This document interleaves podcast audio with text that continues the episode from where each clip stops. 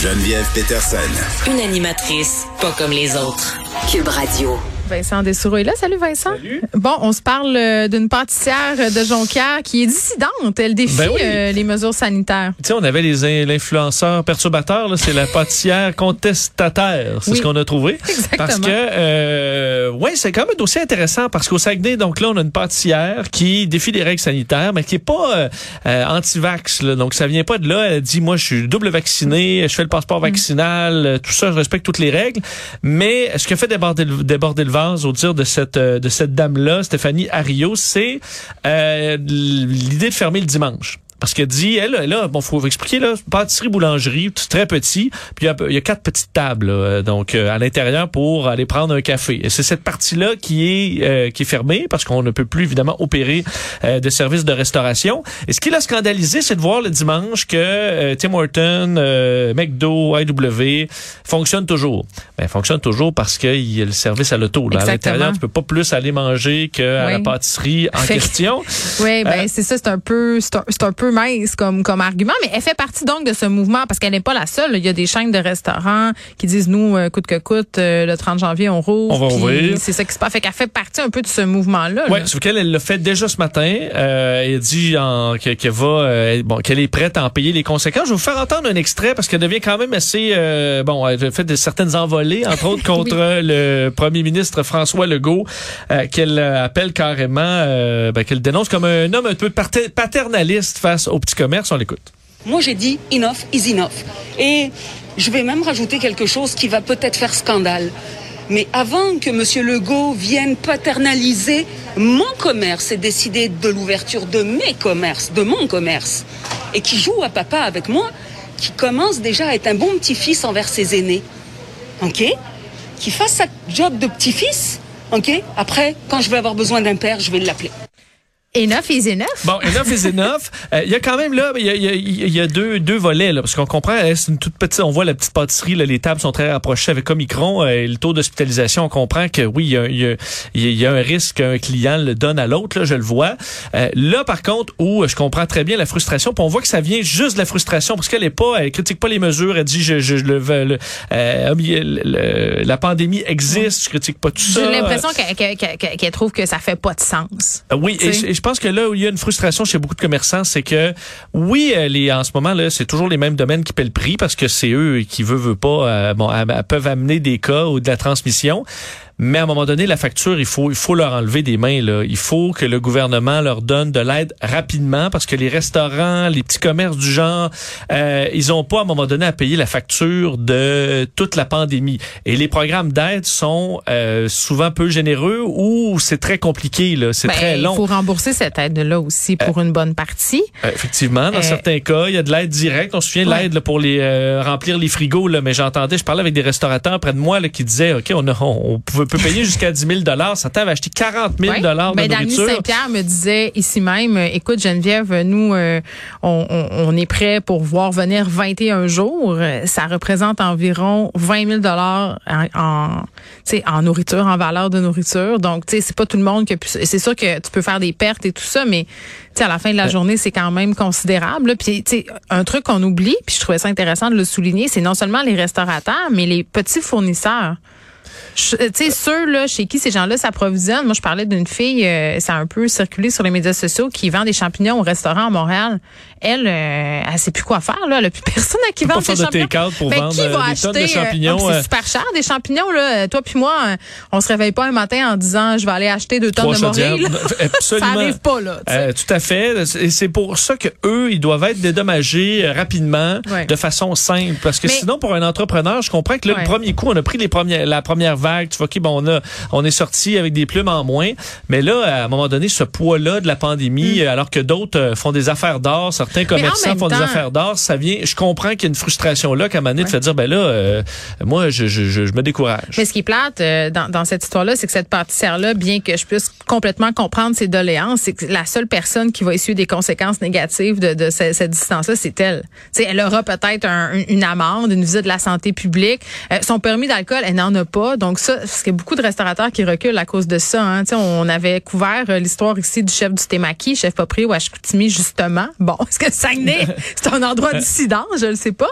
Euh, mais lui avait reculé. Il menaçait d'ouvrir son commerce et euh, il, avait, il avait peur de se faire suspendre son permis d'alcool. Donc, elle, elle, s'expose à, pas à moins que ça. Ben, c'est des violations quand même sérieuses. et au fil des jours, là, ça peut s'accumuler. Ça peut être très difficile. Parce qu'elle dit, je, je vais accepter n'importe quelle conséquence. Mais là, ce que ben, tu veux à un moment donné, perdre tout, euh, être emprisonné. un peu, là, je veux dire. C'est ça. Donc, là, faire une sortie, je le comprends. Euh, mais moi, être mais attire pas l'attention sur toi. Ben, c'est ça que ben, je trouve. Le, moi, je l'aurais fait aujourd'hui. Le lendemain, tu, tu refermes. Là. Euh, tu refermes ta Comme salle à manger. geste de désobéissance sporadique. Exactement. Ça, pour lancer un message, je comprends son message. Je pense qu'il y a peut-être raison d'être.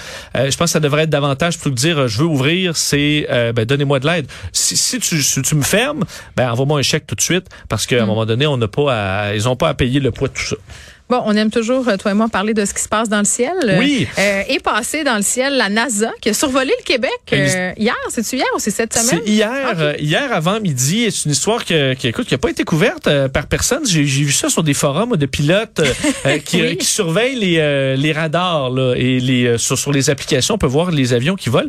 Repérait un avion à 60 000 pieds dans les airs, ce qu'on voit jamais. Là. Les avions de ligne maximum 40 000, là, dans certains cas.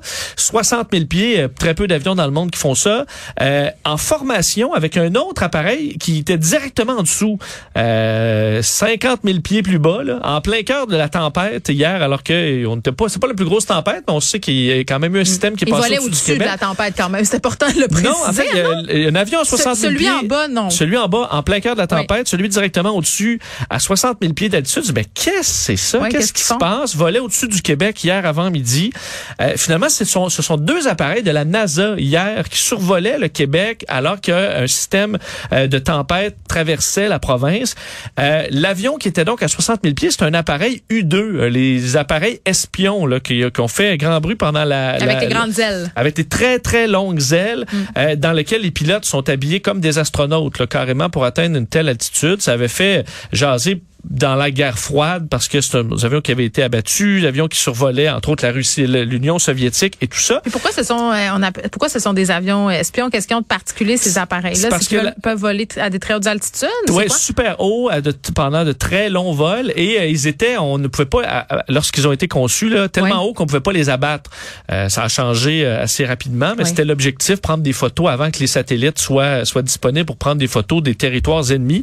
C'est entre autres la mission du U2 qui a été donc modifié dans le cas de deux appareils pour devenir des appareils scientifiques de la NASA et un avion plus traditionnel, le P3, qui est un avion à hélice, qui lui est, euh, était directement dans la tempête hier. Alors, tu as un avion carrément dans, dans, le gros bordel et le U2 qui est au-dessus à 60 000 pieds. Et l'objectif était de faire des analyses pour mieux comprendre les systèmes de tempête de neige. Ah. Euh, c'est un nouveau programme de la NASA qui s'appelle Impact. Euh, on connaît les appareils lorsqu'il y a des ouragans là, qui vont aller directement dans le cœur des ouragans, les Hurricane Hunter, on suit ça souvent. Moi, je suis dans les médias. Il y a des films aussi ouais, ben oui, puis on suit, OK, ben ils essaient de comprendre les systèmes d'ouragans.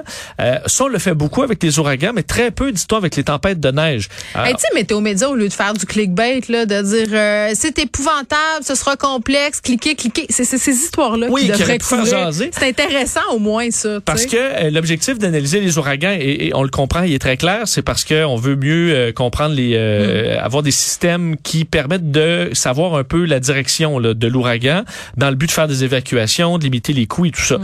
Mais eux disent à la NASA, il y a quand même un énorme coup aux tempêtes de neige.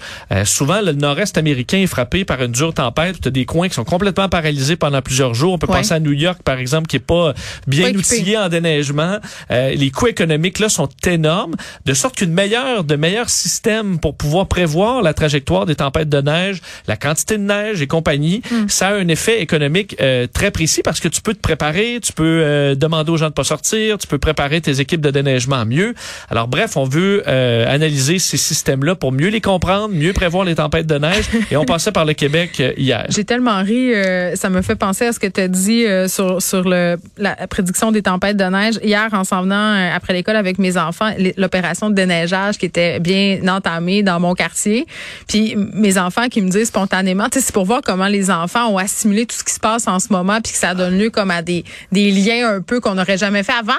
Mes enfants qui me disent, maman, ça va bien, ça va tomber pas vite. Pourquoi pourquoi c'est pas déjà enlevé la neige? Là, je leur explique, ben, écoutez, les enfants, là, je veux dire. Faut charger la neige. Oui, il y a des autos, tout ça. Puis ma fille Sophie de me dire, ouais, mais ils ont juste à nous reconfiner, là, puis euh, personne va se promener, fait qu'ils ramasseront la neige. J'étais comme, bon, Ah, ça là, va, euh, ouais, confinement les pour la tempête, on ferme comme, non, jours. Là, euh, la, la dictature sanitaire, euh, je trouvais ça très, très drôle. Euh, C'est toi, Sophie, là, la dictatrice sanitaire. Ouais, on demande aux gens de sortir tous les véhicules de la ville le temps qu'on nettoie. C'est plus compliqué. Ça m'a fait bien Et- rire. Et dire les deux appareils Oui. décollaient de la Caroline du Nord, sur une base militaire. Donc, ils sont partis de la Caroline du Nord pour faire un vol de 7 heures, se rendre à la tempête au Québec. Ils ont, euh, on dit, là, pour vous faire la trajectoire, rentrer à peu près par Sutton, euh, pour passer Granby, Joliette, se rendre un peu plus dans le nord du Québec et revenir aux États-Unis. Alors, un vol qui, bon, il y en aura peut-être d'autres dans les prochaines semaines selon les tempêtes, mais c'est un programme qui est intéressant. Toujours fascinant ces histoires-là. Je ne sais pas pourquoi ça nous intéresse autant, ce type d'appareil-là mystérieux. Je, sais Ouais, peut-être à cause d'Aéro U2, écoute, 51, peut-être, je sais pas. Ça a amené toutes sortes d'histoires de complots puis Ah, mon là, à une certaine là, époque. là, sur C'était les des avions les plus secrets Ah, ben, euh, qui existent. Du bonbon. Du, Du bonbon, bonbon oui. pour les gens qui aiment euh, les histoires euh, simili-complotistes. Merci, Vincent. Merci.